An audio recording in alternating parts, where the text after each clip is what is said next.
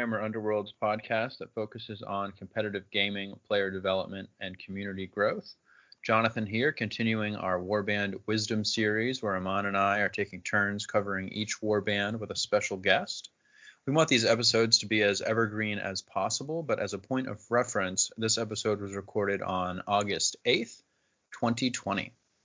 Today, my special guest is Rowan Sweeney, who is here to help me talk about the Zarbags Gitz. Uh, how are you doing today, Ron? Yeah, I'm doing well, Jonathan. Yourself? Good, good. Uh, it's, a, it's a Monday and I'm done working, so ready to talk some Underworlds. nice. Um, some listeners may know you from your blog, um, No Gitz, No Glory, um, but we also have some introduction questions here. The first one is How long have you been involved with uh, Underworld's hobby? Oh, that's a good question. Um, I think it would be. Oh, is that coming up two years? It must be coming up two years. So, um, I think it was just after Nightvault dropped. My friends and I got into it. So, yeah. Yeah. Yeah, me too. Wow. Yeah, Time flies when you're having fun. yeah, I have a hard time remembering how much time anything has been this year. So the, the last six months were like a weird black hole, you know. Um, the did you play any other uh, Games Workshop games or tabletop games before that, or was this your first one? No, so I've been in uh, the Games Workshop hobby for oh, I reckon years, I reckon. Wow. Um, so predominantly 40k, and then got into Age of Sigmar for a bit. Um, it was actually interesting though when got into um, Underworlds, it was kind of when my Games Workshop interest was at a really low ebb, and my friends and I have been mostly playing X Wing and things like that. And then when this mm-hmm. came along, it was like just boom, and you know, blew it right back up again. So it's yeah. Yeah, yeah. My story is actually pretty similar to that. I think mm. uh, I played maybe three or four games of Eighth Edition 40k, and uh, my Marine collection was all Little Marines, and I didn't want to buy mm. a new Marine army. so mm. I was like, well, let's try this game, and been pretty hooked ever since. So, um, what would you say you enjoy the most about Underworlds as opposed to some of those other games? Hmm, that's another good question. Um, I don't know. It's just I love that you can win the game in various ways, and you're not mm. just, you know, fighting till one person dies, you know, that sort of thing. um, yeah. Also, I think with the set warbands, I feel like the balance is much better too. So you don't get that spammery where it's just these wildly implausible armies that would never work, you know, even mm-hmm. close to real setting. Um, and, and less flavor of the month, I guess. Yeah, that's true. Like in for the most part, a new, you know, unit won't come out and throw everything on its head. Mm. Although I guess we have seen some pretty wild cards in the past. Um, yeah. Cool. Well, are there any special achievements you're currently proud of in the world of Underworlds, or anything like that? Um, not especially. Um, I was um, just been moving my stuff, some of my stuff out of my old house, and I came across my glass, and I was like, "Oh, look at that!" So, um, yeah. So, but yeah, um, no, I just I'm just really happy. Actually, look, actually, being on this podcast is a bit of an achievement. I, I love listening to podcasts, and I, I, feel like I'm a little bit of a super fan um, of them. So yeah, just talking with somebody across the world, it's pretty crazy. Yeah, yeah, it is, and I, I, I think you should be proud of your blog. I think that uh, I think you do a great job with the the Gitz focused content, and then I also personally really like a lot of the other content you have that's I would say more focused on like being a better gamer or maybe just a better person in general. Yeah. um, so I, I, would definitely recommend that as well. Um, oh, thank you. Yeah, it's been nice. It's it's good to I guess because I I started that mostly from a, a thing of I didn't want to do these long-winded posts in Facebook which just get buried. So this yeah. way I, it's much more able to take my time and I've got more control over what what sort of things I put up and how long they, they go for. So yeah, it's been really nice. I, am I'm, I'm been very slack on it lately, so I'm gonna. Have to, um, yeah, I, I, think you had a post early last month, and I enjoyed that one. But yeah, um, is there anything? Are you working on anything, game or hobby wise, right now? Um, I'm I've got into Adeptus Titanicus a bit, so I've been mm. um, building them up and um, painting them, which is nice. Uh, lots of fun. Uh, and then yeah, just on the to-do list is update my decks. Um, and yeah, yeah there's been I'm really intrigued by not Gitz focused, but really intrigued by um, Flourish being unrestricted. And so I've been looking at a couple of maybe Wurmspat or maybe Guardians, because they're probably my two other favorite um, warbands. Um, yeah. Seeing what I can do with those ones. Cool. Cool. Well, let's talk about this warband. Um, Zarbag's Gitz. I, I think obviously you're a bit of a super fan if you focus your whole blog on them. Um, what is it about the Gitz that makes them worth learning and playing, in your opinion? Uh, look, I just think they're just so deep. Like, there's so much going on there. Um, and yeah, just so many layers to them. Like you've got Snirk, who's probably one of the most unique fighters in the game, maybe the most unique. Yeah. Um, then you've got Drizgit, who's probably in the top three, like the way he changes the the, the dynamics of of the game. You've got your you've got a wizard. Um, you've got Prog, who's an interesting little debuffer, and yeah. also, I mean, just on top of that, like you have the most models in the game. Like it, it like nobody else has nine fighters. Um, and then of course, yeah. particularly now with the change to thorns, you've got, if not the best, one of the one of the best, uh, most action efficient movement mechanics in the game in Scurry. So it's yeah, that's I just true. like, and certainly, um, I guess you know, coming back to writing the blog, I think it's been one of those things where, like, it just seems like the more you invest in them, and the more you get into thinking about them, the more they give back. It's just kind of, I, th- I feel like it's a bit like the Sepulchral Guard in that regard. Like, mm-hmm. you know, just there's always more to learn. Yeah, I think I think you're mm. right. I think that they're a really deep war band, and I think that they've always been maybe at least mid tier. I would say. Mm, yeah. Um, but they have the potential. They probably have a little bit of a higher potential than the the guard. Um, mm and I don't think they've been ever been as obviously powerful as the Thorns.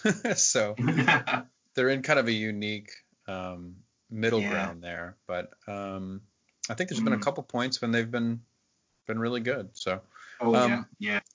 I feel like just before Christmas, when um, uh, Temporary Victory had come out, but Keep Them Guessing was still in, that mm-hmm. just felt rude putting that on the table. It just felt really just rude.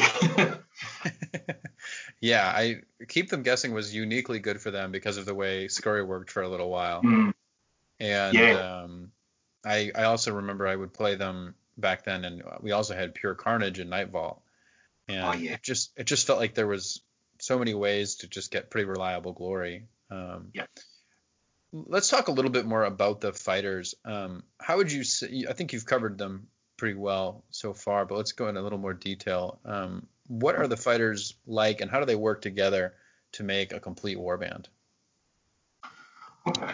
So, um, well, I mean, again, like because he's so the warband's so big, it's kind of hard to pick where to start. But I suppose, yeah. Um, if you start with the archers, um, so uh, Redkap, Stikkit, and uh, Driz, uh, Dibbz, um, they're pretty uninspiring when it comes to their attacks. like a range three, two sword, one damage attack.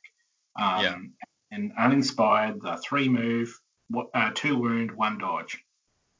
Um, which seems kind of bad. But then when they inspired a four move and two dodge, and mm-hmm. that inspiration mechanic is so easy and so reliable, um, they actually become really, really quite resilient and you know they can go everywhere they need to go. Um, so these archers they seem bad, but they'll do lots of work. They'll hold objectives. They can make support. Um, they can carry weapons.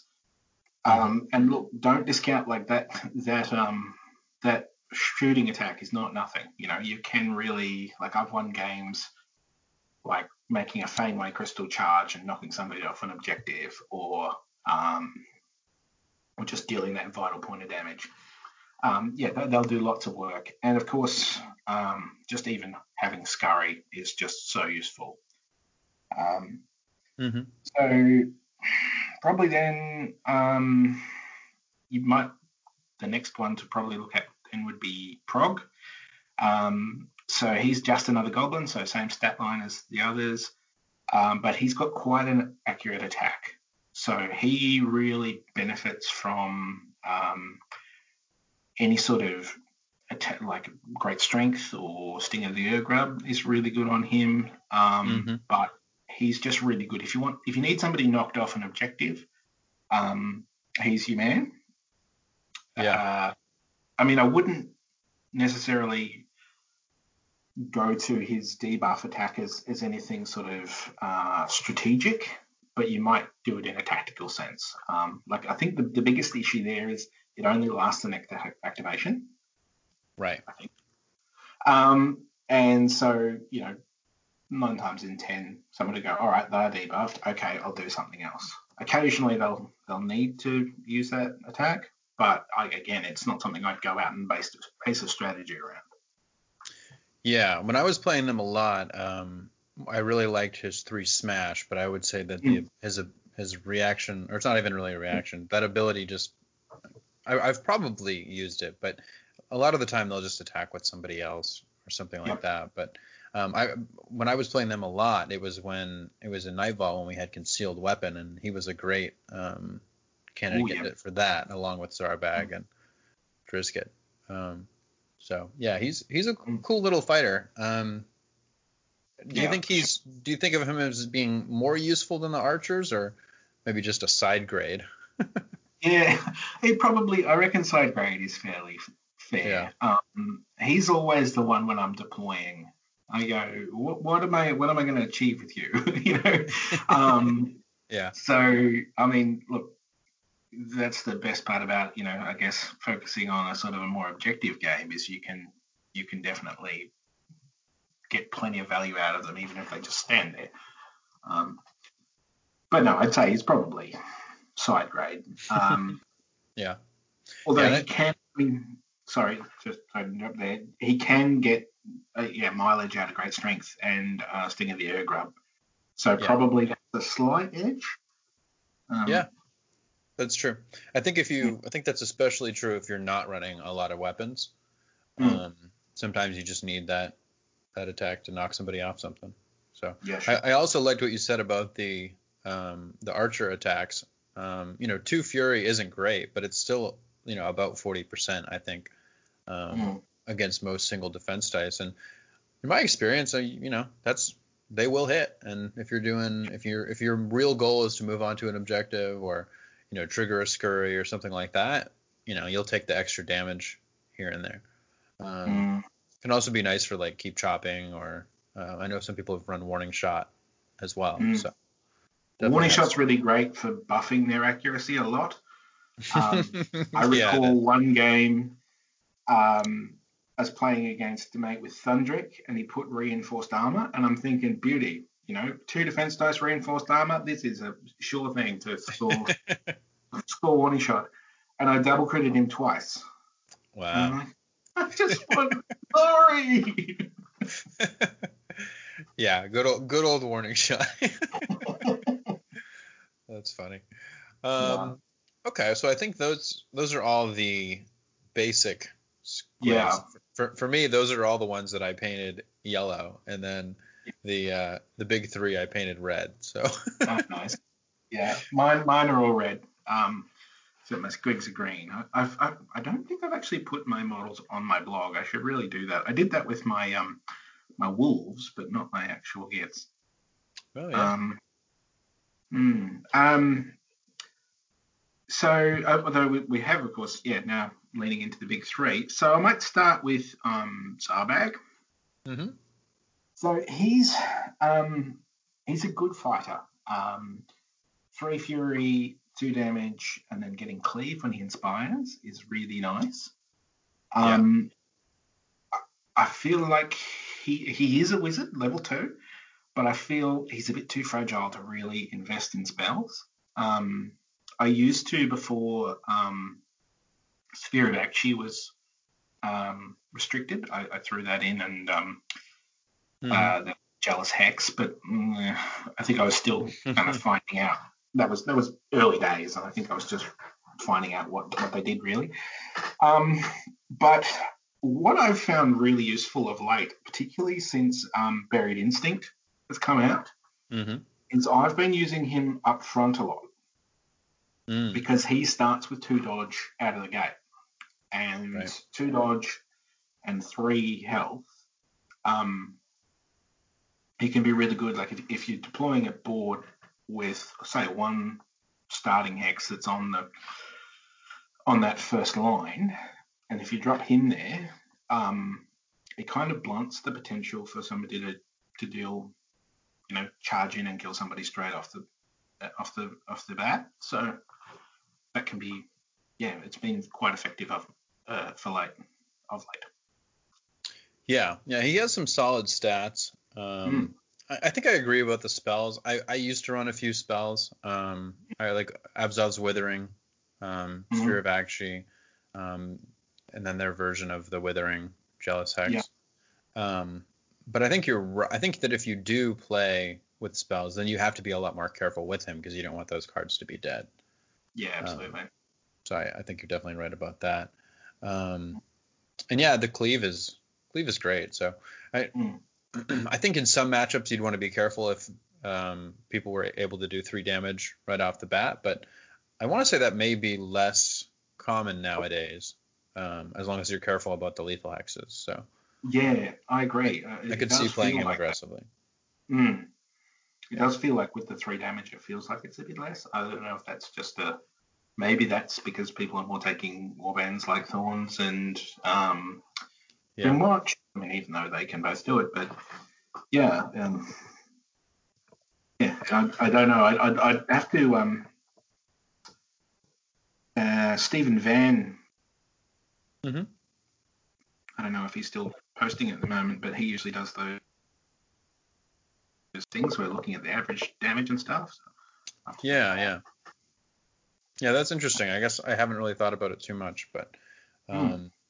I think I could see playing him a little bit more aggressively. And um, you know, his his attack is really is really good. One of the things that yeah. um, I've been talking to uh, Jimmy a little bit about his deck because he's been playing these guys recently mm.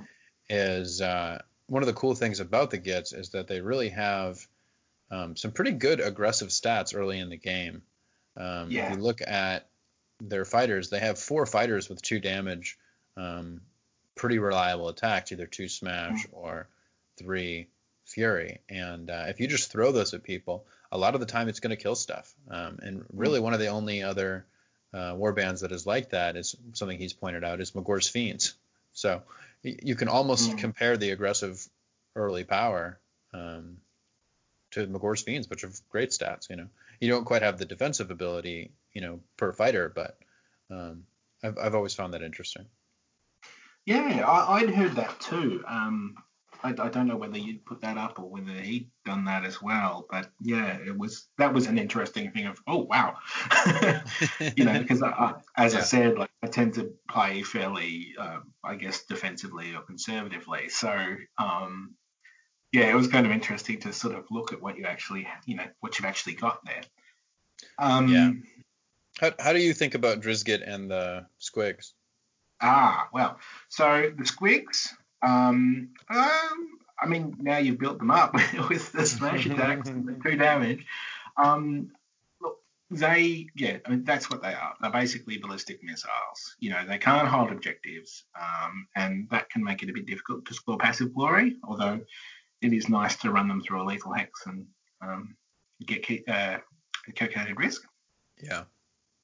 Um, and but I think the main thing that frustrates me about the squigs is that they're slow. They they never go above three move, and um, and that I find just always I'm just You know, late late game when you're trying to map out your charges and you're like, ah, just go that little bit faster, please. Um, yeah.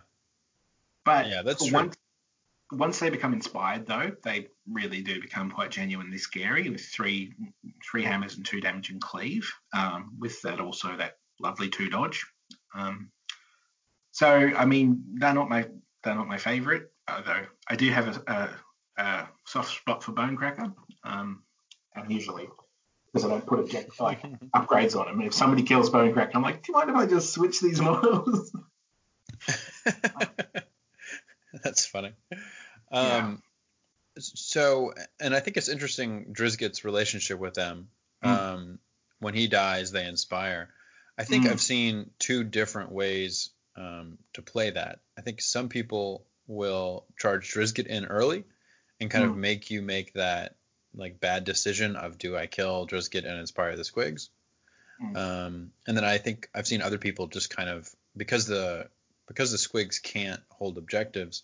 If you're trying to hold objectives, they're not really as valuable to you. So you may play early aggressive with them, and then um, you know not really want Drizgit to die um, as much.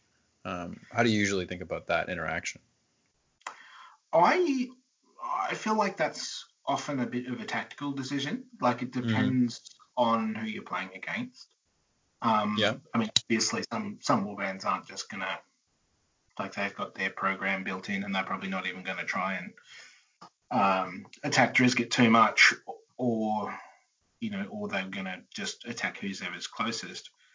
Um, Yeah, uh, but I tend to be a bit more reserved with Drizgit. Like I'll tend to put him back a bit. Um, and he, I try and make that back force bad decisions, particularly when we had the luxury of an unrestricted cryptic companion. I used to love putting that and or um, like formless key or Tome of Glories on him, and then that was kind of my okay. You can kill my glory engine, but if you do, I'm going to have two really powerful, chompy little little guys. So that Yeah. would be probably how I would do it.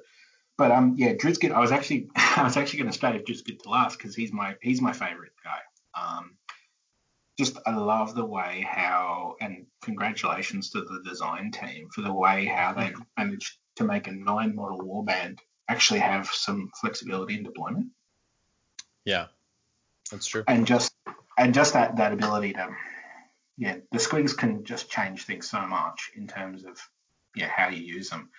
I personally like to um, like when you were saying about if if I'm holding objectives and the squigs aren't so valuable, hmm I find they're really good to actually just clog space. Like you can put them in a in a way that, that will almost make a bit of a wall, and if they're sitting next to each other, you can um, you can have them basically provide supports to each other, and then they're kind of a bit more resilient. Or even that psychological thing of oh I don't want to go in there; those guys are gonna are gonna you know kill my guy. So I, I find that quite a good way to use them. Just this defensive clogging or um, or contributing through uh, Yeah. popping up Scrum or uh, Mad Scurry. They're really good for. Um, Yeah, I was gonna ask, do you use the uh, Drizgit action very often, where if the squigs are next to him, he can do a super action where they all take a move action? mm, so yeah, if if I've got um, uh, Mad Scurry in hand, yeah, Yeah. always. It's just a great way. You can um, you can get uh, like on the the board with the three hexes in, I mean, it's three starting hexes in a row. Um, yeah, yeah, that one you can score Mad Scurry off the get go if you use Drizgit's Yeah. action. Um, and then it then it's a bit funny sometimes I'll do that and kind of just move them from side to side and kind of keep them in a bit of a clump and like just don't don't attack my guys, but uh, you know they're gonna score me some glory, or else um, yeah I, I find that I, I'd use that action. I wouldn't say every game, but it'd be maybe maybe every other game I'd use that action. Yeah. I, I think it's a nice tool to have. Um, I think if you're playing Mad Scurry, it gets a lot more valuable. It's, it's also Mm. great for blocking, um, like Yeah. you said. So that's cool. Um, Mm. It's interesting to me that he's your favorite. I think it makes sense though. He is he is flexible and uh, the blocking is cool. I think Snirk has always been my favorite, but mm-hmm. I guess we'll talk about him next. Yeah, yeah. Yeah, um, just well, just a little bit more and just get. I also sure. I, I, like using him as kind of a countercharge piece as well. Like if you can get great strength or or sting or, or a weapon, his attack, particularly when inspired, is really good, and he's very strong at being able to just you know sit on an objective for the first round, and then maybe when somebody's a bit weaker, come in um, and and and hit. He's yeah really that, that that would be how I would use him most times. Yeah, especially once you inspire. I mean, three smashes, you know, basically as accurate as it gets, mm. um, without without buffs. And then when you do buff him with something like inspired attack or sting of the Ur-Grub or you know anything like that, he he'll kill mm. a, a, lot of fighters. So, um, yeah. cool, cool, mm. great model too. I love yes. the like little pot on his on his back and stuff. So yeah, cool. And yeah, of course, as, as you said, Snirk is last. Um, and I find him a bit of an enigma. Um, like yeah. he's got great potential, but it's both for killing and for disappointment. So, you know, yep.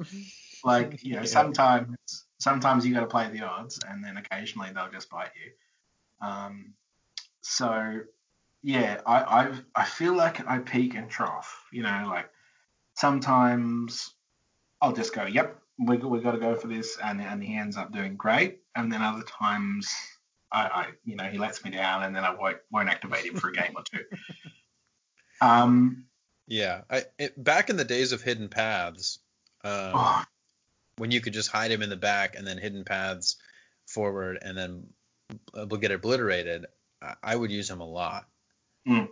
Now, the way I've seen people use him is they might scurry him onto an objective, get him inspired, and then he's just kind of this danger zone that you don't want to go near. Yeah. Um, the difference between his inspired side and his uninspired side are pretty incredible. yeah, for sure. Um, and that is that's how I've been using him a lot. Um, is is that that kind of psychological threat where people just don't want to go near him. Um, yeah. Which, which is great. Um, and particularly if you've got maybe him on one side and the squigs on the other, you've almost got these two little zones where people are a bit hesitant to go into, there, which is nice um, and good at controlling. Um, another thing, and this was something I did uh, listen to on, on uh, the Battlecasts um, video with with uh, James Maloney was um, talking about his reaction window mm-hmm. and how they share that, like his Inspire reaction um, shares windows with things like Trap, uh, Pit Trap rather. Yeah. Um, All of the uh, attack again reactions, yep. like uh, mm. I think tireless assault, endless malice, that kind of stuff. Yeah, and also the um, the um, Snarlfang's attacks as well.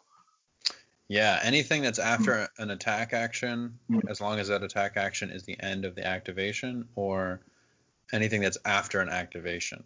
So mm. very very powerful to be able to just hold that until yep. um, it's time to block something. And then the I would say one of the my frustrations with the way the reactions work is usually the opponent is going to show their hand and say, "Oh, I'm going to mm. try tireless assault," and then you say, "Oh, sorry, I have Snirk," And if they didn't yeah. give you the five seconds, then it's kind of this weird, weird area. But yeah. So my little strategy, and I mean, admittedly, I've not done this at like a Grand Clash or anything, but mm-hmm. what I'll do there is when, because normally it'll it'll be, you know, when when you've got the the reaction, so you're holding the defense dice, and before you roll, I just say, depending on the outcome of this roll, would you mind just giving me a second because I may have a reaction?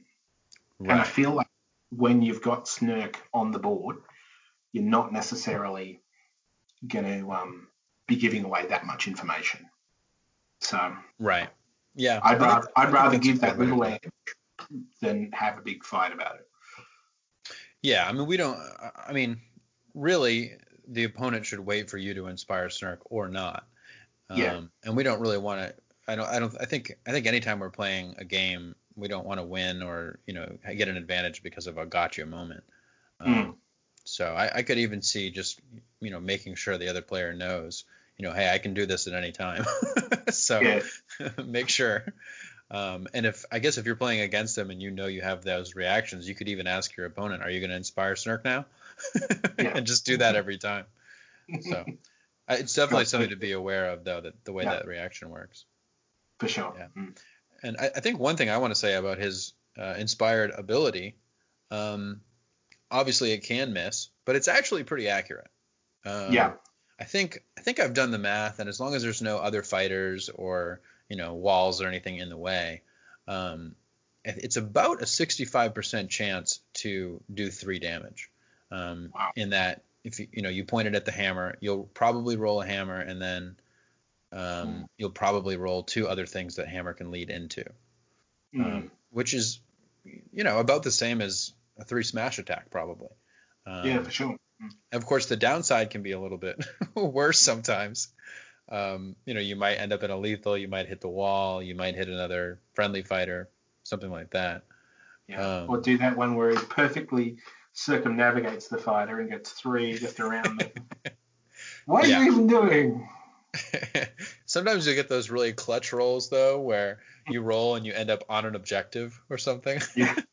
so it Yeah. definitely has some highs and lows, but I, Mm. I wouldn't consider it unreliable. You just want to keep it in mind that you know you will miss 40% of the time, or you know you will, you know, it, it's also unique in that it can sort of succeed and do like one or two damage, um, Mm. as well as you know sometimes going the distance. But Yeah. it also works great with lethal hexes if you can knock people into that. But Yeah, true. cool. Um, are there anything else you want to talk about the fighters before we get a little bit deeper in? Not especially. I, I am aware that I haven't really answered your question about um, how they function as a warband as a whole, but I feel like we'll get onto that a bit later on. So, Yeah, Uh, yeah. Let's let's talk about let's talk about their inspire condition a little bit. What do you think about that? well, um, so they've got three, and two of well, I think they're all great in their own way. So, Yeah. um, Prog and the Archers and Drizgit and Zarbag. Uh, I think that's everybody. Um, all inspire when you get three glory, and that's just so cool. And that like probably probably when when Nightvault when when they were on release, that wouldn't have been nearly so good. But Mhm. now that there's so many good surges, like I've Yeah. lost count of the amount of times that I've inspired all of my guys in the first activation. Like, Right. you know, just Calculated risk, temporary victory, swift capture, yeah, scrum. Scrum, yeah, it's it, it gets a bit insane. Um, and then as Yeah. I mentioned to mentioned earlier, like just buffing all of your movement and all your defense stats on everybody but Drizgit, um, Yeah. is is so good. Um, and I think, and this is where I show my super fan- fanness. I think it was Tony Field Mhm. said um, that, like, if you can get a single support, then two dodge is as good as two shields. And Yeah. and when you got nine fighters, that's so easy to do. Yeah, they're probably the best at giving support. Um, I, I think we've already covered the other two inspirations Yeah, as well. Mm, Um, sure. and I, I think that I, I guess I would say early game the priority with these guys is to get inspired Mhm. um, because the benefits you get from it are so good that that second defense dice is massive. Um, yeah. the math And- and just changes does- the math so much. Oh yeah, and that does actually, um, and also like the spatial maths, like just for Mhm. things like swift capture, getting that extra um, movement, or if you're fighting Grymwatch, being able to, um, yeah, get into their, getting deep into their territory, um, also changes things as well. Um, and I suppose, I mean, we'll, we'll talk about weaknesses later, but you know, that's probably one of the most obvious downsides is like you can have these amazing snowball early games if things are going right, but if things are going badly, it kind of compounds that issue. um, Right. because that inspiration is so good, but because it's reliant on your accruing glory, and if you've got a bad objective or you get some bad rolls, yeah, it can be a long game. At least until you know, hopefully round two, and then things will pick up. Yeah, yeah, I think you're right. I think that if you draw into a hand, um, it, it may be a little bit matchup dependent. You know how many losses you think you might take, but if you draw into a hand early and it doesn't look like you're going to be able to inspire, um, you may want to mulligan that. Um, Yeah. And I, I think one of the things that we'll we'll probably get into a little more is it, the Gitz tend to have a lot of glory in their decks, so Mm. I think you can sort of afford to do that. Um, maybe a little bit more than Mhm. some other warbands. Yeah. Um, I think we can talk about some of their other weaknesses though, and then we can go to their strengths. Um, Sure. What would you say are some of the other weaknesses of the way this warband's put together? Okay, so I mean, look, it's just about low health is a, is a big one. Um, Yeah. Like lethal hexes, now that they're deployable, that's that's really bad. I mean, you know, like you've got what six of your nine fighters have two health. like that's that's about as bad as I think we're ever going to see. Um, Yeah. I don't know that we'll ever see a one health fighter. Um, and now that you know you've got things like collapse, uh, that's that I'm not a fan of that card. Um, It's it's a good thing we don't have a shard gale anymore. oh yeah. or, or even um, you know, I just find that uh, things like uh, unchecked energy can be nasty. Um, yeah, uh, Cry of Thunder, oh, just those those splash attacks are really, um, yeah, really quite nasty. Um, and I guess probably another another weakness that you might you might consider one is that you're kind of a bit of jack of all trades. Like, mm-hmm. and this is particularly I find with when picking upgrades, it can be quite tricky because if I'm using weapons, the squigs can't use them, and if I'm picking great strength, the archers can't use them. right. And um, so Unless they have a weapon, but Yeah, true, true. Um, although, and then and then the then the low health comes in, and then you put two upgrades on a two health fighter, and then and then Yeah. that's not that's not ideal. So it's not like say, um, well, we talked about Magore's earlier, where you can throw all of the upgrades on because you've essentially got four copies of the same fighter, like they all Right. do the exact same thing. You know, yeah, whereas, whereas much. the Git, um, yeah, not so much. Um, and Yeah. I, I think another, another one is just that thing that occasionally, because because you're dealing with um, low health fighters, occasionally you'll just ship a ton of glory. Um, Yep. Yeah, bleeding And- glory I think is probably the weakness of every large warband, mm, and this is the largest warband. so they have the most to give up, really. yeah, mm. yeah, but I mean, I, f- I feel like that's basically the, the main weaknesses. I wouldn't be that into Yeah. them if they had more. yeah, I, I think probably the last thing that I was able to think of is um, if you're not careful with your positioning, um, if you maybe you get that first scurry off, but then your guys aren't really next to each other, um, sometimes you'll be too spread out. Um, Yeah. And you'll you'll have a lot of fighters, and you'll need to be in a lot of different places. And if you haven't positioned correctly, um, then sometimes you'll find that it doesn't seem like you have enough activations to do everything you need to do with all those Yeah. fighters. yeah, Um, for sure. Unlike the thorns, they can't just you know move everybody anytime they want. They Mm-hmm. really may only get one, two good scurries if you're not careful. Yeah, Um, yeah. Um, and I probably wouldn't be. I mean, I tend to just bank on those, and then mhm. from like I wouldn't be trying to. Again, maybe tactically, you might. Oh, I can center of attention here, and then I can go here, here, and here. Right. But I wouldn't be basing my strategy around doing that in the in the late game either. But you did. Uh, I think that also alludes to another one that I feel like can be both a strength and a weakness in Mhm. that, and we'll we'll get onto it later. Um, they have board, um, like they're quite choosy about boards. Like some boards, I just Mm, can go, no, that that that won't work. Um, whereas others, it's like, yep, this has what I need. Yeah, they certainly like the um, the new one with the three hexes right in the middle. Oh yeah. The uh, one with the amber board on the other side of it. I forget what it's called. Yeah. The, uh... You know if we're gonna get one this year? Like I couldn't see that on the on the roadmap, and I'm like, yeah, that's true. yeah, there there isn't there wasn't a mention of that on the uh, the roadmap. I'm not sure.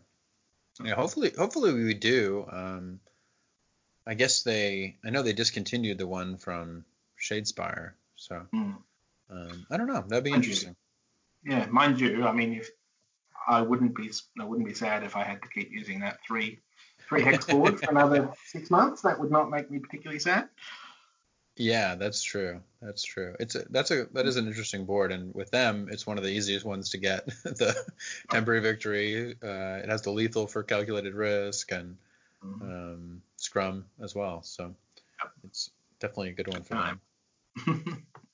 um, I, how hard would you say this warband is to play? They don't really strike me as the easiest. Sorry. Oh, I was saying how how hard um, do you find this warband is to play? Do you think that's a strength or a weakness? Is I, I would say they're probably medium to difficult. I think so. Um, I think that I think that's a pretty good assessment. Um, in saying that, I feel like it might not be as hard as some people.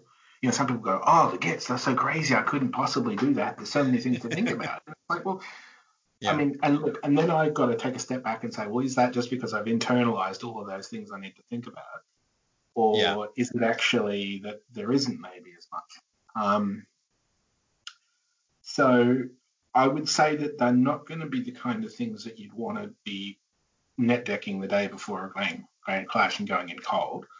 Yeah. But um, at the same time, I feel like there's levels to it, and I think you can kind of progress from just simple stuff like, okay, let's let's not, you know, let's not have half my warband killed in the first round, you know, and then we'll, um, and let's focus maybe on like I think I think the thing for me where where my play skill with them uh, improved was when I thought when I realized that I needed to think about deployment ahead of time.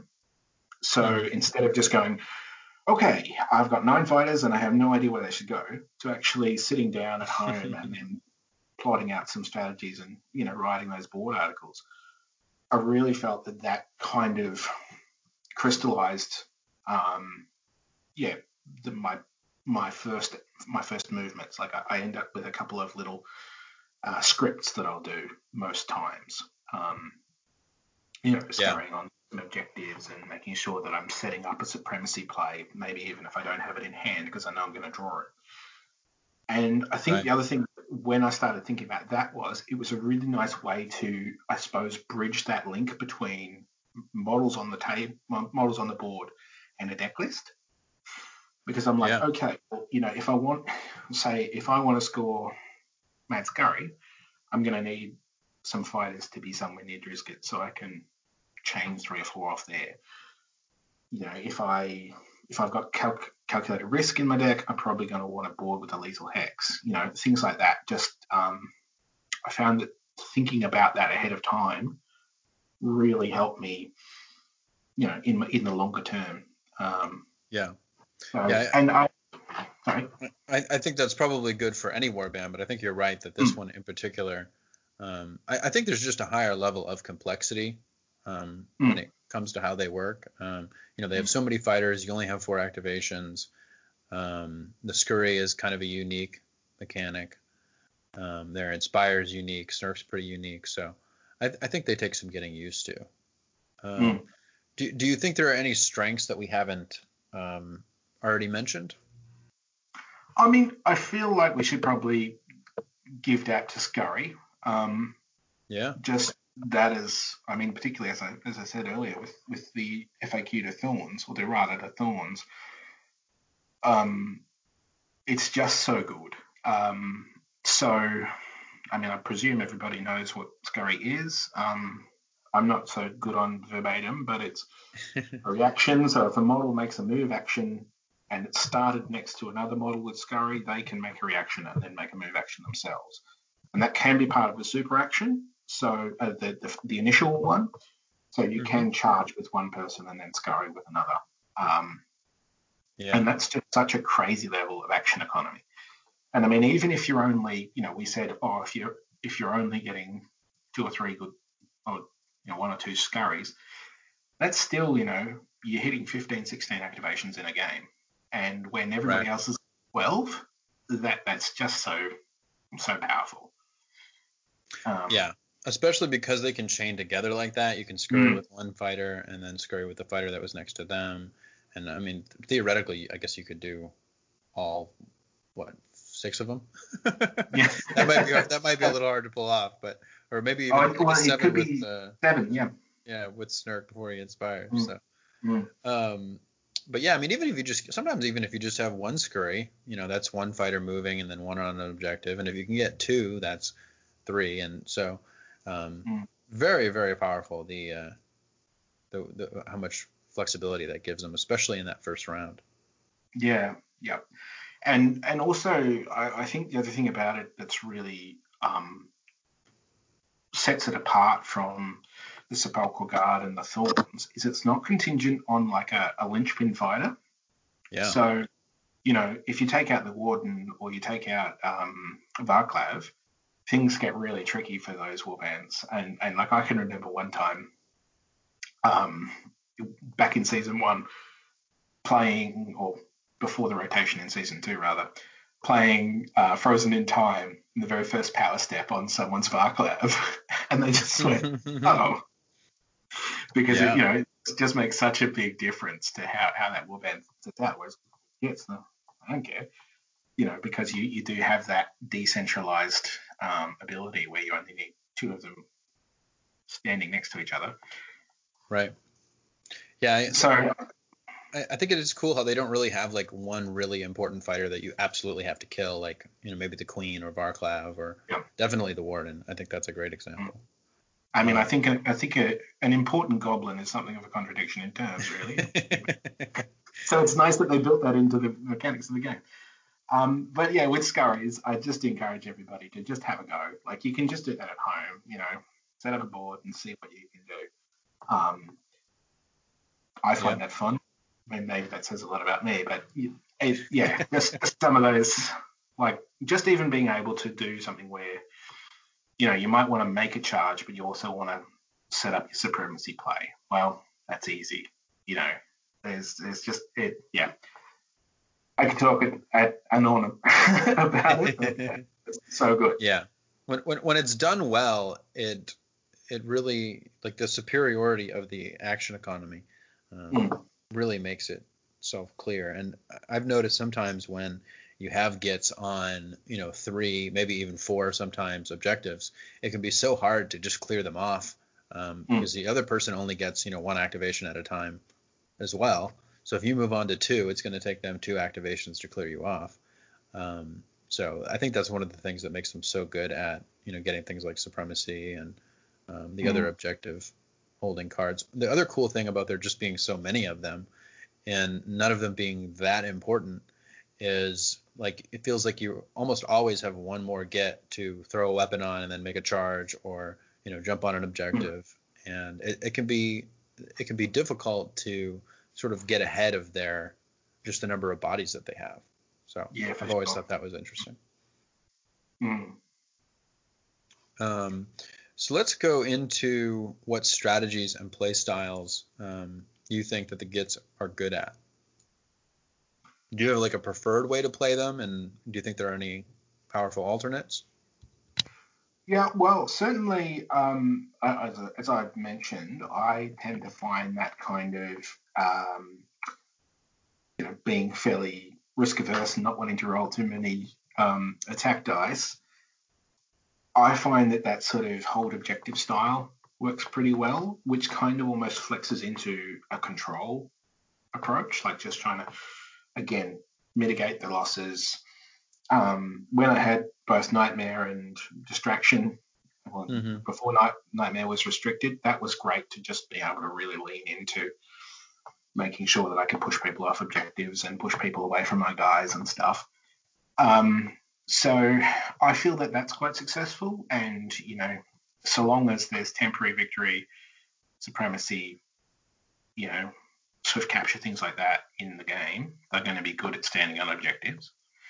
Um, but as we've said, I think that the uh, the Denny's aggro version looks really interesting.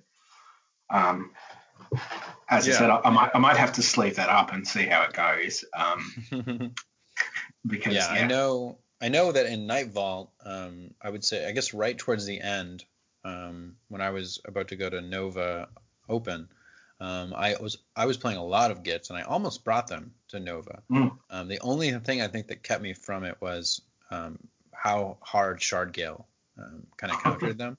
And yeah. the way I was playing them was very, very aggressive. Like I still had supremacy. I still had, I may even have had uh, our only way out, you know, because they're just so good at standing on stuff. You might as well. Yeah.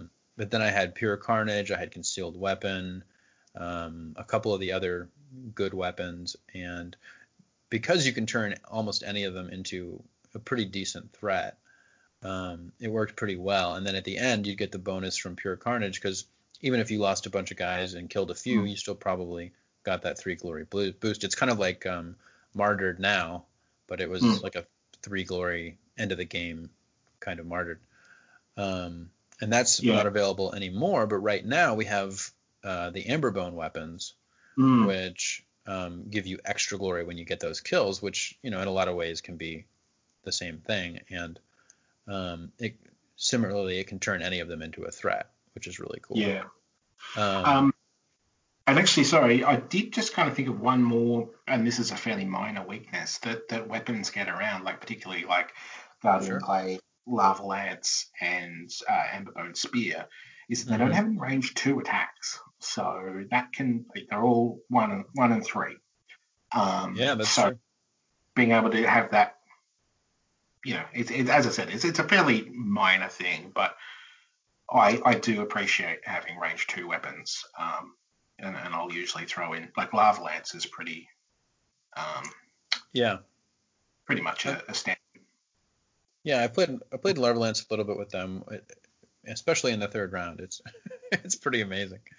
Yeah. Um, and, when and you, if you've got that, if you're holding it in that third turn, mm-hmm. that that thing of making anybody a threat just becomes amazing because you can just go right. Well, where can I make a charge in that first round and dunk somebody over the head with it? Yeah, and the range in particular makes that uh, really really mm. scary. Mm. Um, when you're playing them, the more um, I would say objective focused and sort of control focused, like you said. Um. What do you? What is your strategy as far as um, you know trying to reduce the amount of glory that you give up by dying? Um, you just try to outscore through positioning, it's, or Roll roll crits, Jonathan. Roll crits. it's it's oh, okay. the it's the John Reese method. Um, yeah, yeah, yeah. No, uh, so I I do tend to use um, the, the guard action a bit. Um, oh. Yeah, so because you've got that, like the guard is often one that you you you do kind of. It's like that. You, it's always on the bubble. You know, you never have the time. Well, once yeah. you get that action economy up, you can kind of luxuriate a bit there. Um, uh, survival instinct being restricted is a is a big loss, but um, yeah. buried instinct is always in. Um, and as I was saying earlier, another part of that mitigation is to um, put Zarbag up front um, and kind right. of just just trust the odds a bit. Um, yeah, especially then, if you have buried instinct in your hand. Yeah, uh, yeah, that's so nice. Yeah. Um, and uh, other than that, I think it's just really making, I guess, thinking ahead and thinking where you need to position yourself and mitigate that. If you're not scurrying people onto objectives, you can scurry them into positions where, I mean, setting up a defensive support is really hard because people can usually just move one space away, but you can still get a bit of control over the board. Um, that way. And then, of course, as I mentioned earlier, the the squigs, like they they are quite good at just clogging space, protecting important fighters, you know, cutting down your lanes. And of course, you've also got the lethal hex. So if you can, like, I I generally, when we were talking about Scurry before, I I really like an open, fairly open board. Um, mm-hmm. And I've been using the the um, is it the Mirrorwell, the the one with the skull face in the in the thing? It's one of the Um, original. I think so. Yeah. I Yeah. believe that is the Marowell. Yeah, cool. Um, that one I've been using a bit, and I, I probably almost say that's one of my favorite now, just because it's completely open. And so I usually find myself moving, spending most of my time moving within my own board, and then only maybe late game popping somebody out, or if I need to get um, swift capture off one guy, I'll go a little bit into territory, but not not too far. Um, so yeah, I'd probably say that that's that's my main strategy is to just I guess make my numbers count where they can, and then just concentrate on, on using that push tech, using that defensive tech to try and minimize the clean, you know, the high high value attacks that I might uh, receive. Yeah, I, I think the board setup is probably uh, extra important in that situation. I think the Mirrorwell is a good one because it has um, two instances of two starting hexes right next to each other, which can be really good. Yeah, that, that's basically my that's my ground floor. I won't I won't go below two. yeah, exactly, exactly. Um, cool, cool. Um, I think let's go to their um, faction cards. What what faction cards do you consider um, to be worth taking, or uh, maybe the best? How do you think about their faction cards? um, in general, they're not particularly uh, great. Yeah, I can say that. Um, I'll probably start.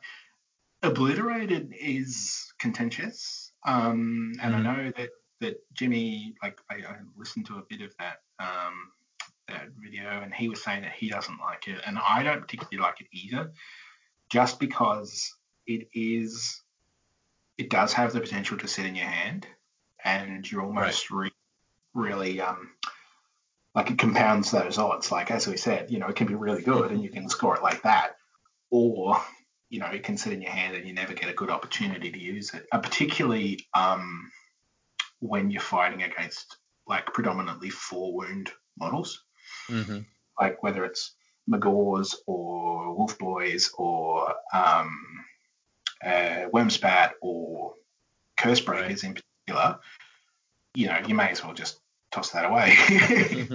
um, yeah. I I think now with the limit to surges, it's just Mm. not reliable enough. mm, and mm, and and I think losing hidden paths is a big a big part of that as well. yeah, for sure. I, I I used to take hidden paths and shadowed step, and between the two of those, I felt like I could pretty reliably get Snirk next to someone and then probably get the kill. Um, Yeah. And he's he's so defensive. I don't know if we really mentioned the fact that he has three dodge.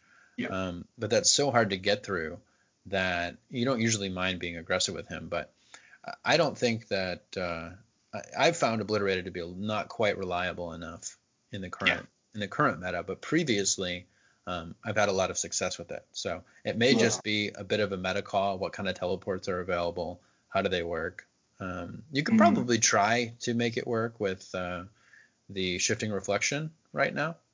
Mm. Um, but Yes, I, I- I still don't think it's still don't think it's quite as reliable as hidden paths. So No, no, it's definitely not. Um, but I had some games in Nightvault where I think I would inspire him after the first activation, hidden paths, and score obliterated and inspire in my first activation. So it doesn't get much better than that, really. No, um, I, I think I think you also touch on another point there, which is I feel when we come up to our next rotation, obliterated should come back into the conversation because it's being kept out now by the number of really good um, surges that are that are important for this warband to take. Right. Once those rotate out, um, I mean there probably won't be that many when I think about it, but at some point obliterated will probably come back into the conversation. But we'll see.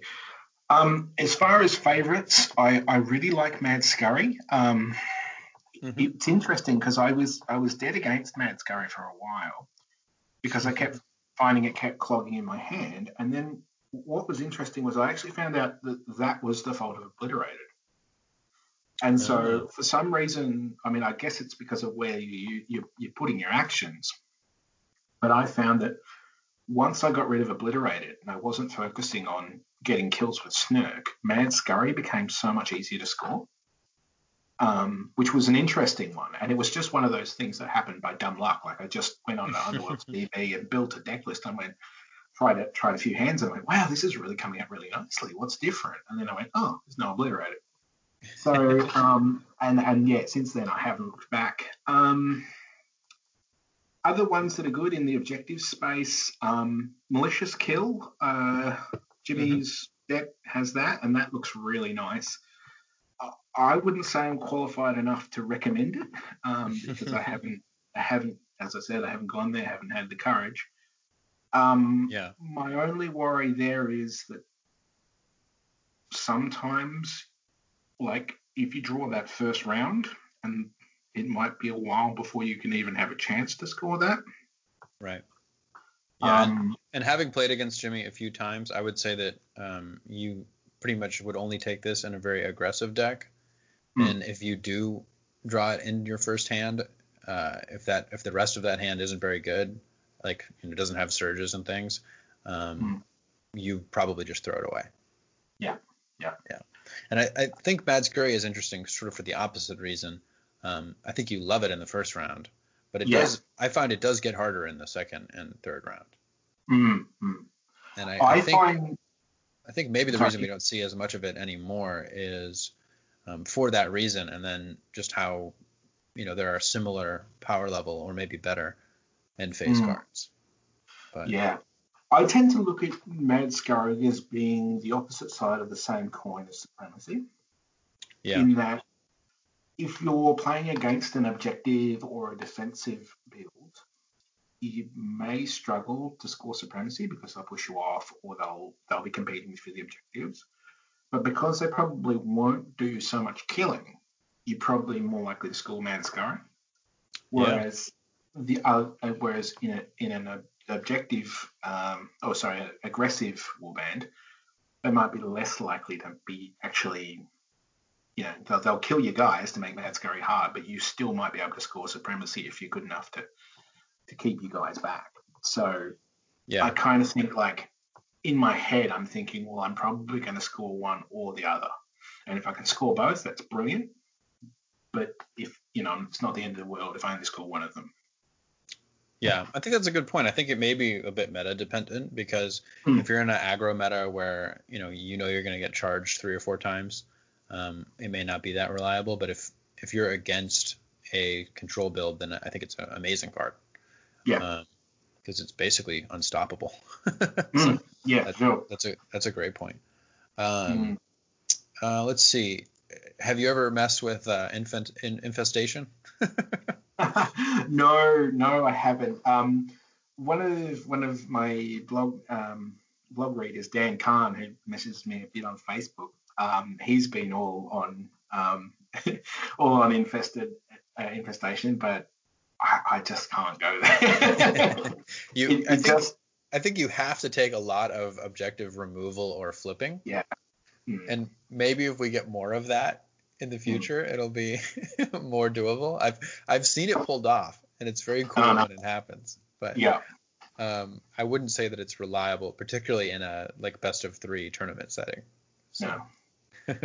I, I, feel like um, maybe this is doing it a bit of a disservice, but I reckon that that would be a great way to have a deck that kind of did some of those things. It'd be a really fun way to bring new players in. Like that would be a because we yeah. I can't remember who said it, but you know, that's like most people tend to look at this as an aggro game. So it'd be great mm-hmm. if you said, "Here you go, you can be Reavers, I'll be Gitz," and then yeah. use that kind of a look, I got five glory for just standing on these tokens that I haven't really explained to you. um, yeah, so like I think there's there's potential and potential for a meme deck, but I don't know about an actual I wouldn't be sleeving it for Grand Clash. yeah, yeah, exactly. Um, I think the only other objective that caught my eye is uh, one of their Power Unbound cards, which yes. is Petty Vindication. Mm-hmm. Um, and I think that one, I, I know I personally have overlooked it until recently, um, but it's it's not a bad card. Like no, um, uh, that was it. It was in my glory. notes. I overlooked it. yeah, it's it's one glory, and all you have to do is score two other objective cards in the round. Um, you know, which is which is very easy to do. It's not like um, you know, uh, combination strikes where they have to be surges or some of the other ones we've had in the past where they have to be end phase cards. It's just at all. Um, yeah. So I could see that being a really nice filler card that you know may also help you get inspired. Um, yeah. So. I took the words right out of my mouth. It is perfect for that for that filling um, and smoothing out a bad draw too. Like you, you know, mm-hmm. usually I'll look at it. I mean, to be perfectly honest, I think that the mulligan rules are so harsh that it's rare that I'll ever mulligan. But normally I'll go if I can if I've got petty vindication and one surge, I'll be like, yep, okay, this is this is this is going to do me. You know, I'm I'll get where I need to go with this. Um, particularly, and I use fired up in the same way because right. with Snirk, you can pretty much guarantee that you'll score that from round one onwards. Exactly. Yep. Yeah, um, fired up for them. Yeah. Yeah. Um, I, so sorry, I'm just kind of moving on to ploys, I guess. Is there any yeah. other? Yeah. So I really like Sneaky Step. Um, yep. Although it's it's interesting that you know as the universal card pool builds up again after the rotation, I'm finding it hard to have both that and sidestep. Right. So, you know, mostly for style points, I go for sneaky step. I, I, think it's um, a question sometimes whether or not you should include uh, the second sidestep or two steps forward. Yeah. Uh, and it's it's not an easy choice because I think I, I, actually think it is a choice because sometimes you really don't want that opponent push. Maybe yeah. if you're going for uncontested or something like that. Um, but I mean, sidestep's a great card, so it's it's cool that they have their own their own version of it. Yeah, for sure. Um, and then the rest of the ploys are fairly light on. Um, we at my local games workshop we did a faction only tournament, which was know, as yeah. you can imagine, not particularly balanced. But I, I, ended up taking Wurmspat, which was a big mistake. oh yeah. mostly because I just painted them and I wanted to play with them. But um, I, I, when I was looking at the Gitz, um, make some noise is one that I'd started to appreciate. So that allows you to push both your squigs up to two hexes. Yeah. Um, and again, like it's hard to fit into um, to 10 cards in the same way that fungal blessing is hard to fit in but you know, you, you could do worse than either one of those. Um, yeah, fung- fungal blessing is another one that it's not a bad card, and that one extra hmm. damage can be really nice. I, I think that mm. because it's a reaction to you, what it does is if you lose a fighter, you can react and do one damage to the enemy. Mm. Um, I think because I think the enemy kind of controls it. Oh, sorry, what? Uh, it has to be adjacent. I think it's not like yeah. the, uh, it does have to be adjacent. One? Yeah. Yeah. It's it's one of those cards that like I've always I, I, I would be glad to have it in my hand if it was a faction only deck. but for a competitive deck, um, I think maybe because you know you have to lose a fighter. Um, I think maybe it's just not quite as good as you know maybe some other damage cards like obviously yeah. like pit trap or um, inspired attack things like that. But I would say it's I, playable. Yeah, I'm just thinking as we're talking, I'm wondering about uh, Unexpected Pitfall. And yeah. if we were to do a sort of a spell heavy or a damage heavy build, that could be another filler where you could get you could get another trigger for your um, yeah, that would be interesting. The damage would have to kill them, so I guess it would, you know, you'd have to already have them at one health. But yeah, yeah, yeah, that yeah. would be interesting. Um, mm. We've already mentioned Jealous Hex. I think that's a decent card, but mm. we've uh, sort of talked about how it relies on Zarbag sticking around to cast it, and it's not exactly a hard spell to cast, but it's not quite as easy as uh, un, uh, Withering or Aqshy. So I think it's Mm. something you would take if you wanted to double up on Withering. Yeah, Uh, and the, the fact that it has to go on the highest wound fighter can be a little bit, you know, Yeah, got that extra restriction. that is true. Yeah, it, it is a little bit more restricted. Um, I, I couldn't think of any upgrades. Could you?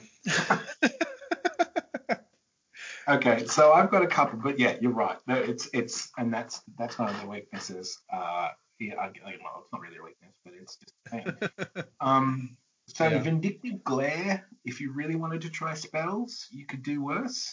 Um, That's true. but Yep. but again, you you're putting you know those eggs in in a three wound basket. If I Um, remember correctly, it's a three range spell attack. I think it does. Let me see. Here it is. It does extra damage on a crit. Um, Yeah, and it, it's- it does hit on- channel. Yeah, So not too bad. It's just the the two dice I think um, you know don't make those crits very re- reliable, but mm, it is accurate in general. So that's interesting. I have seen Yeah. it played um, to maybe varying effectiveness. I, I'd completely forgotten it existed, and I was sorting out my cards. well, that was cool. Wow, have never seen that before?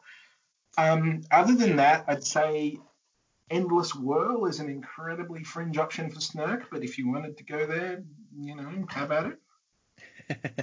yeah, you'd have to get him in the middle. I, feel like you'd have to be hitting multiple fighters for it to be worth, you know, not just using his normal action. Exactly. But Um, yeah, it's, it's and interesting. Grizzled Survivor is another one. So that just gives um, Drizgit one extra shield, which Mhm. again, like I'm always really reluctant to have any upgrades that are restricted to a single fighter. Um, Yeah. But uh, it does, like, Drizgit only has the one weakness, really, which is his single shield defense. And this Right.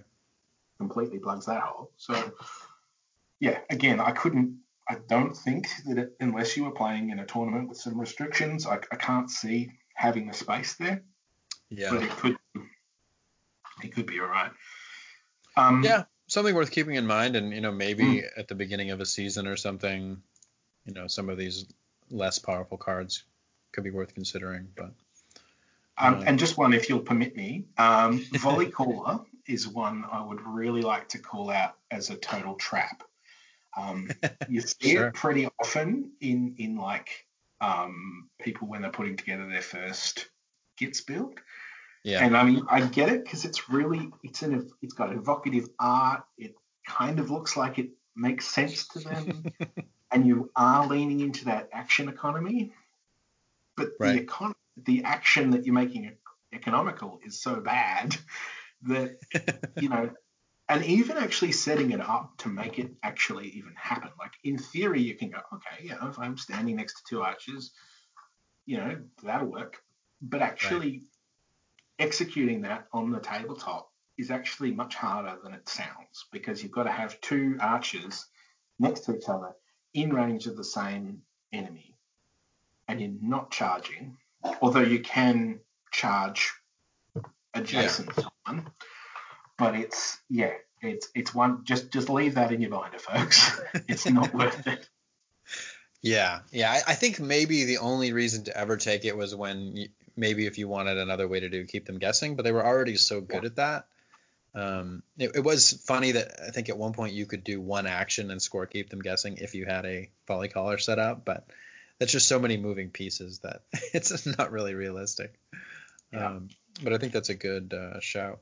Um, what kind of universal cards do you think you're looking for um, when you put a Gitz uh, deck together? You know, either in the past or now, or um, in general. What kind of stuff do you think we're looking for? Well, after we just kind of rubbished their faction cards, I feel like I have to say all of them. Um, Right, right. but I mean, specifically, I look for good surges in the upgrade uh, objectives, Yeah, um, and then also anything that's passive, like any like fired up, uh, Mhm. solid gains, Paul keep them guessing. You know, that was that was the gold standard. So I guess anything, yeah, anything that I can or, or that interacts with objectives uh, objective tokens. Um, so I guess it's going to be very similar to a number of the other older warbands where yeah, that's where you're going to get your power from. And I feel like what keeps, as you were saying, keeps them mid tier or mid tier or higher is that their fight, their fighter cards are so good, and there's so much latent energy and power in there. Right. So you, but you are looking for for all of what makes your deck your your power and objective deck drive. You're getting that from the universal pool. So push cards are, are another one um, that are mm-hmm. really important. Um, and um, also upgrades. I really like anything that can give me glory. So I'm still yeah. in that head, um, sort of trying to figure out the balance because I'd really like to keep Cryptic Companion, but I'm not sure that I can. Um, you know, Tome of Glories is magnificent. Um, you know, Amberbone weapons, uh, Formless Key. I I keep wanting to try the actual keys, and, and when I started, I had a couple, like two or three keys. Right. Um, but I feel like you you are a bit down on mobility. So if you happen to, you know, just dumb luck, the, the two keys that you've got are both on the other side of the board, well, that, that's going to be a bit of a problem. Um, also, yeah. um, I feel yeah, like you can also get a bit of extra glory out of upgrades in terms of uh, Katophrane tomes, uh, and I didn't mention that earlier when we are talking about builds. Um, yeah, that's I, true. For a long time, I played um, an acolyte of the Katophranes build and found that to be really effective. Because you would put them on Snirk, right? Oh no, I, I I'd actually just tend to play that fairly flexibly. Snirk was often a candidate, but Zarbag mm-hmm. equally. Oh, yep. Before um, even um, Tome of Vitality, before that got restricted, I'd even just throw them on a random archer who was in the corner. You know, it wouldn't sure. really. Would, there wasn't, as I said, like nothing strategic from that that side of things. yeah, that makes um, sense. I, I mean, hmm. I, that that might still be pretty decent. I yeah. just think you probably can't take Tome of Offerings or um, Tome of Vitality. Yeah. So, and you still probably want Temporary Victory, Scrum, maybe Calculated Risk. So you'd have to you'd have to fit yeah. that in with uh, Acolyte, yeah. and then probably Frenzied Search. So yeah, they, it could be a little bit hard getting your restricted. Yeah. Um, I, I, think you're right about the glory though and the upgrades. I think they need some way um, to make up for other glory they know they're going to give up from dying. Yeah. yeah. Um, and I think one of the other things that can be important, unless you're doing something like a tome build, is have those upgrades be as useful for everyone as possible. Um, sure. Because you have so many fighters and you will be losing them, and you may not always have control over which ones you lose. Um, you know, I think like you were saying earlier, you don't. You know, if you have t- too many great strengths but not enough weapons or something, then the archers start feeling pretty useless. So I think mm. you want to spread that stuff out. Um, yeah. If you can. So. Mm. Um, and then I think pushes, you know, mobility, accuracy if you're mm. going that way. So mm. I think that makes sense. Um, let's move on to matchups. What um, what do you think are their preferred matchups, and you know, what are the matchups they don't want to see across the table? Okay. Um, so I generally like to see smaller warbands. Um, mm-hmm. So if it's, I mean, curse breakers are a bit, maybe not so much them, but um, yeah. I feel like that really, we, we alluded that, uh, you know, to that earlier when we said that there was, you know, it always feels like there's more of them. And I feel right. like a small warband, you're, you're just compounding that action, like that, that, uh, that numeric advantage. Um, also, because if you've taken, well, I mean, you'd probably take distraction, and if you've invested in Nightmare as one of your restricted slots, the, that push card becomes so much stronger if they've only got three or four guys. Um, yeah, that's true. And also, it means makes easy, like it's harder for them to contest objectives. Yeah, so I, I generally say I'd like something, like to see something a bit smaller. Um, right. And then yeah. Because how do you so like if you're against something like thorns, um, Mm. you may feel like you're trading one for one, or they have the ability to block out more parts of the board, things like that. Is that Yeah. mean? Yeah, and also, um, I feel like you you'd have to use some of those particularly, you know, like distraction pushes Mhm. on sort of just pushing people off objectives. Um, I do run confusion because shortcut is one of my favorite um, surges, so I can get around it Yeah. at a little bit, but I feel like you're not using it for its full potential if you're just pushing somebody off an objective. Uh, particularly if if you you you know they'll, they'll make that battleground that you want to kind of own. Um, Right. in saying that, with Thorns, I feel like you've got that advantage in the fighter cards. Like your guys get two dodge easier, and I think you'll you've played Thorns a, a lot. I, I think. Um, Sure. Yeah. you- yeah. So you, you'd have a better attack stat than most Thorns. I'm just trying Yeah. to remember off Yeah. I, I I think I think you definitely do. I think that the the probably the the interesting thing about that matchup is if the queen can say get Hmm. sudden appearance in your back line, inspire. Sometimes she can be a real nightmare because she's just Hmm. she has so many targets. Yep. Uh, you may need to be ready to you know try to kill her, but which can be difficult. Mm. Uh, but I think in general you're right that the you do have the stat advantage there. Um, and I think if you're if you are trading fighters one for one, they're going to start feeling the losses a lot more. Um, yeah, true. So you may be able to take that positional advantage. And then, as, squigs become pretty dangerous when they can one shot yeah, fairly a fighter. Yeah. yeah. I think another that, I think um, another exception might be the uh, the Grymwatch as well because um, I think you're actually pretty good at stopping their inspire. Yeah. Um, and they don't get more they don't get more defensible. So yeah. that's kind of interesting as well. Mm, no, I, I think I think that that match is is reasonable. Um, I mean, I haven't played them since they've uh, Oh, had yeah. the- since since the FAR, but you know, I think you you lose that thing where they just go, oh, whoops, there's ten glory. Uh, so yeah, they're they're a lot more toned down now. I I, I actually think that uh, particularly the way that uh, the if you're playing them aggressively, I think Gitz love the the Grymwatch matchup. mm, because almost every attack is just going to kill something. you could charge four times and really mess them up, and then they don't inspire, and then um, yeah, it- and you can again, you can also you can make that charge and still put somebody else on an, an objective. It's just that's where you can really make Scurry work for you, and also Drizgit's ability. Like my favorite thing to do with them is to just fire the squigs straight forward Mhm. and say you deal with those guys, and then I'll be back here on my objectives. And yeah, yeah, um, in contrast, I find that those warbands that are kind of in that middle space, you know, five or six fighters can be, well, five particularly, um, can Yep. be a bit challenging. I mean, sort of jumping ahead to the ones that we don't, that I don't like fighting. Um, Yeah. And particularly those ones that can deal large amounts of damage at range. yeah, So Hrothgorn and Profiteers, I really don't like. And um, fortunately, Hrothgorn, they've got rid of that uh, Hunter's Instincts um, combo, which was just vile. yeah. the um, reaction blocking. Mm. yeah, yeah, that was awful. skate- just skating around the board with his crossbow. Um, it was not fun.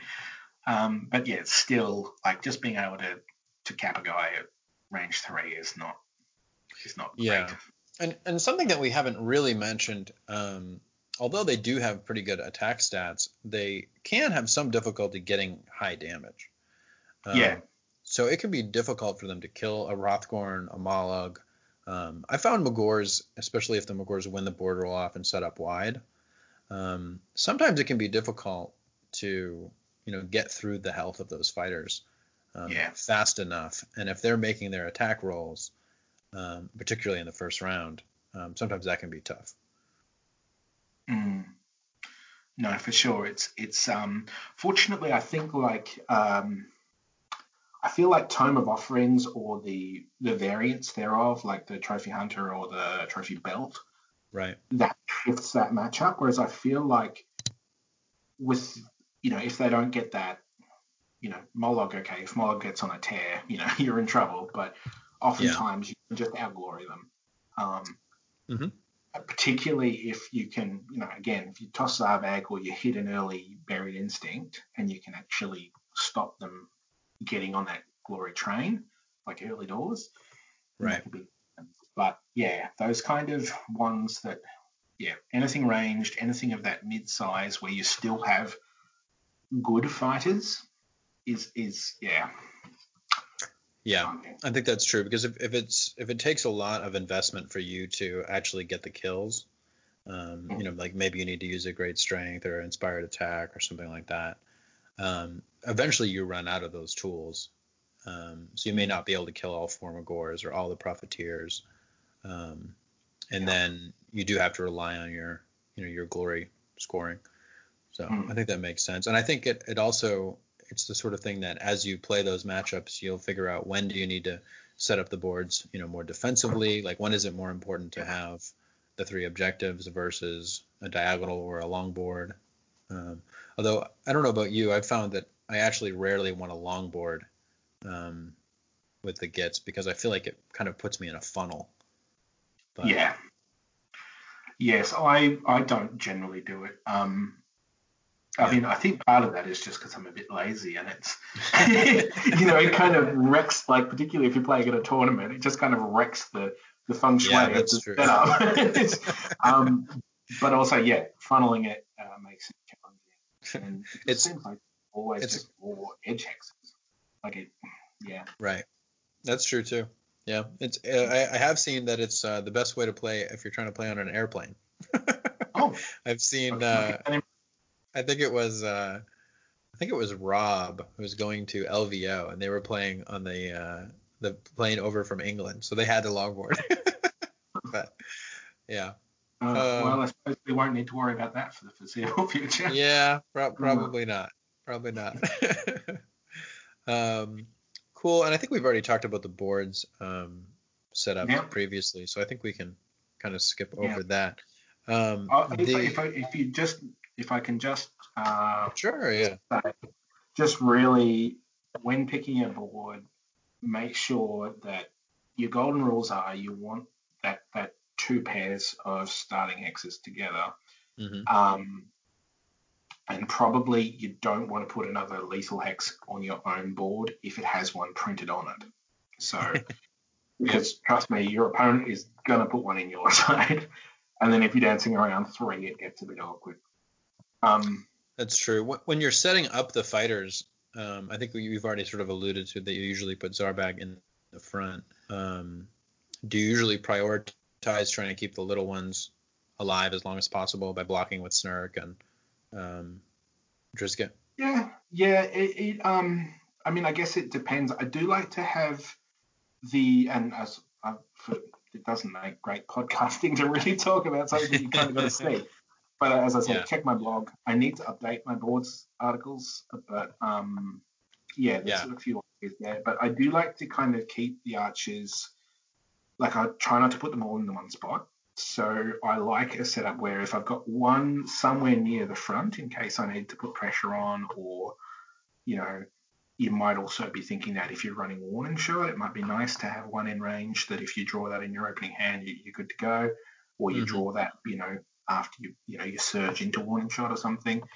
Yeah. And then I like to have one at the back as that kind of uh, sort of spare parts guy who can run forward and, and plug holes or whatever. Um, so I guess it would it would depend on your matchup too. Um, right. As to what you'll yeah. do, but yeah, Snirk usually somewhere near the middle. Zarbag, as I said, up the front, or um, you know, again depending on upgrades, he who I'm yeah. fighting might go a bit further back, where he can just sit on an objective and scheme.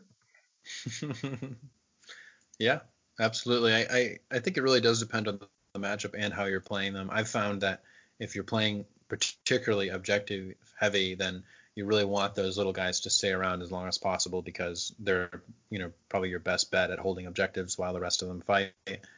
Um, mm. If you're being more aggressive, then you probably want to make sure that they are in range for a charge.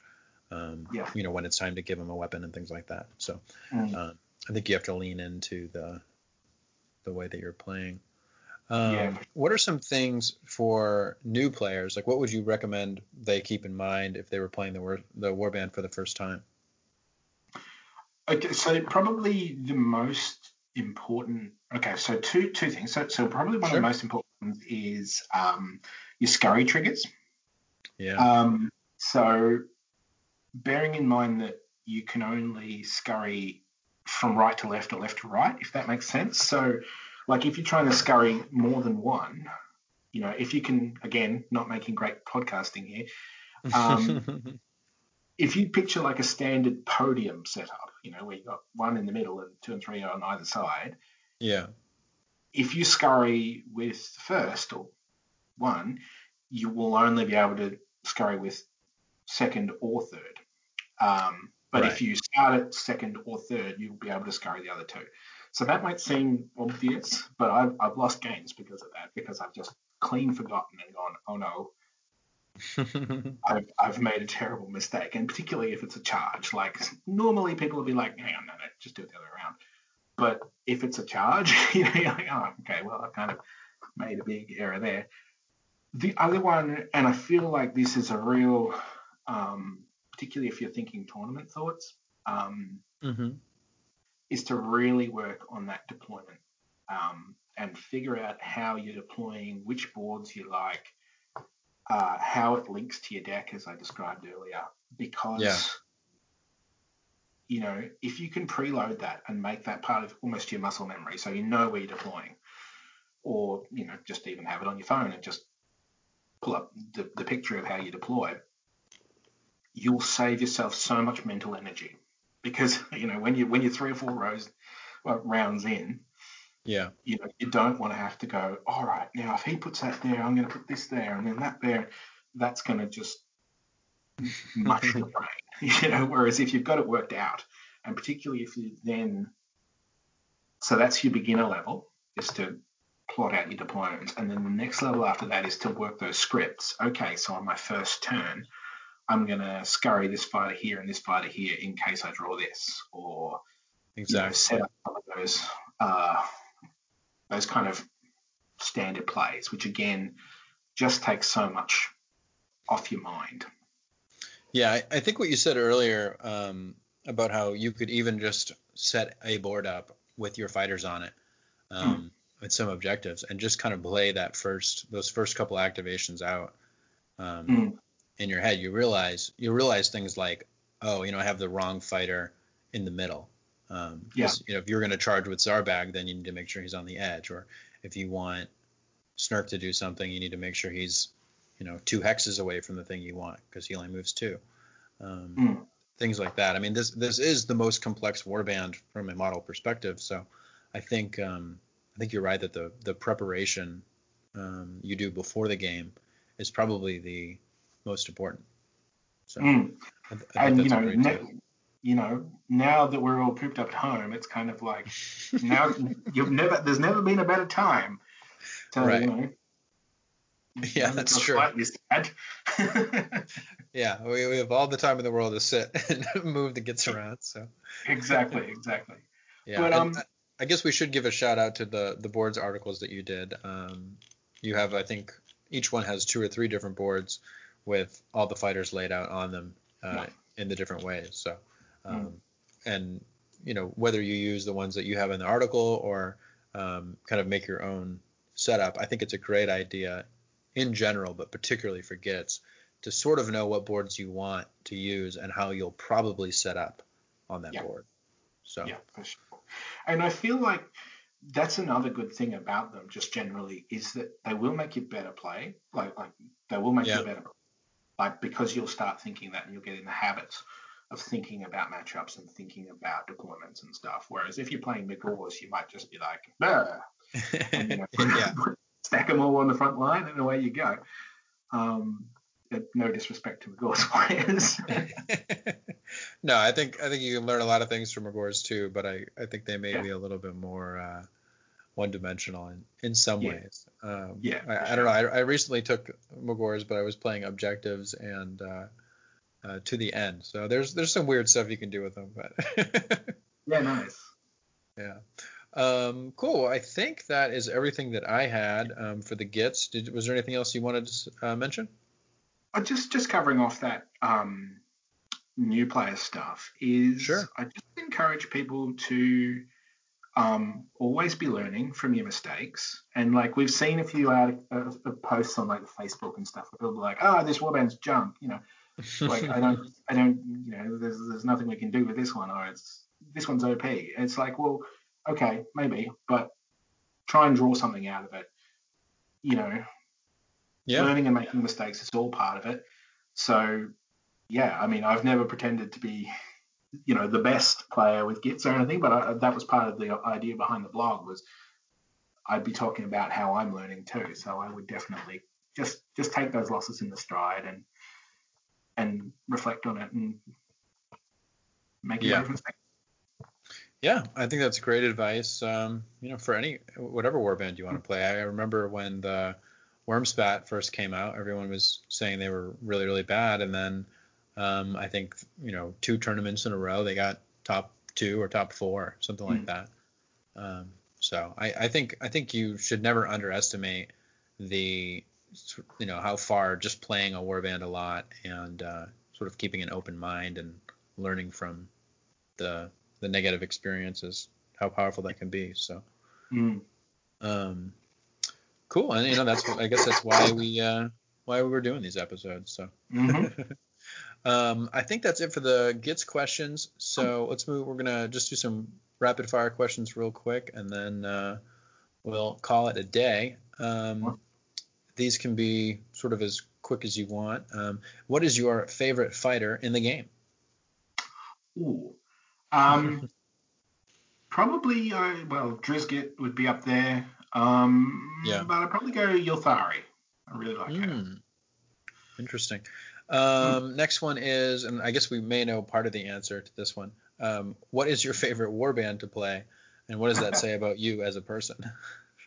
Ooh. Well, I mean, I do like to think that I stand up for the little guy, so I'd, I'd say that yeah, that Gitz champion of the underdog. I am. ah, okay, okay. Um, if you could bring any card from season one back to the current championship format, what would it be? Change your tactics. Not even going to think about that. Just straight up. Oh, not keep them guessing, huh? I guess it's not season, season one. two. Yeah, yeah, yeah, yeah. Okay. You're right. Um, if you could change one thing about a current warband or card, what would it be? Um, okay, so I'd really like to change the orcs and just make them better. Um, oh, yeah. but might, this one might be a bit left field. But seeing where there are the thorns, can we give them names? Like we've we've got the template now for for giving you know subtypes to things. Uh-huh. Let's give them like nearly headless Nick is fine, but you know. yeah, that's they should name them. They should like pick the community's like top names for them. Uh, then we're going to end up with Ghosty McGhostface. Do you know that? that can be one of them. That can be one of them. yeah. Uh, that's a good one. Um, let's see. Uh, just the last thing is uh, where can people find out about you if they want to hear more from you? I think we've mentioned the blog. Um, yeah. Uh, are yeah, you active on Facebook or any of the discords, anything like that? Yeah, I'm. I'm on. Um, I'm on the Facebook. Just search my name. Um, I should get on the Discord. I'm on the Discord for other things, so I should do that. But uh, yeah, or the blog. Fairly active on the Facebook though. That's another way to get in touch. Yeah. Yeah, definitely. I and if anyone hasn't checked out the blog, I really can't recommend it enough. So uh, definitely uh, looking forward to anything new that you that you end up yeah. writing. So. I would like to. Uh, I know you you you sort of teased us in the last one that you would have a uh, far uh, article up. So. Oh yeah. All right. Okay. Try to motivate Talk me into it. right. Cool. Yeah. Yep. No, right. I'll get I'll get onto that. It's funny. It's just because of being in isolation. Like I li- tend to listen to podcasts like yours, you know, as I'm driving in to work and back, because it's about you know an hour commute for me. So I get I basically get it all in my head then, and then just jump it onto the keyboard. So so I've lost that opportunity, but I will I'll try and make time. Yeah, yeah, it's similar for me because I've been working from home and mm. I'm on the computer all day, and sometimes the last thing I want to do is get back on the computer and do this stuff. So yeah, it's yeah, it's a bit of a struggle, but uh, I guess no, but it's been an absolute pleasure talking Underworlds with you today. So it, it, that's got the fire back in the belly, I think. great, great. Yeah. Um, all right, well, thank you so much for um, yeah. doing this episode with us. It's been a lot of fun. Um, mm. Go ahead and do the outro now. Um, all right, everyone, that is it for this episode. If you have any feedback, questions, or comments, let us know on Facebook at Path to Glory Podcast. You can also follow us on Podbean, where you can find the show notes for this episode. Rate us on iTunes. Uh, if you'd like to support us in more tangible ways, um, consider uh, supporting us on Patreon at patreon.com slash path to glory. Thanks for listening, and we wish you the best of luck on your path to glory. And I forgot to tell you, but we want you to say nice or something uh, something silly at the end there. Nice.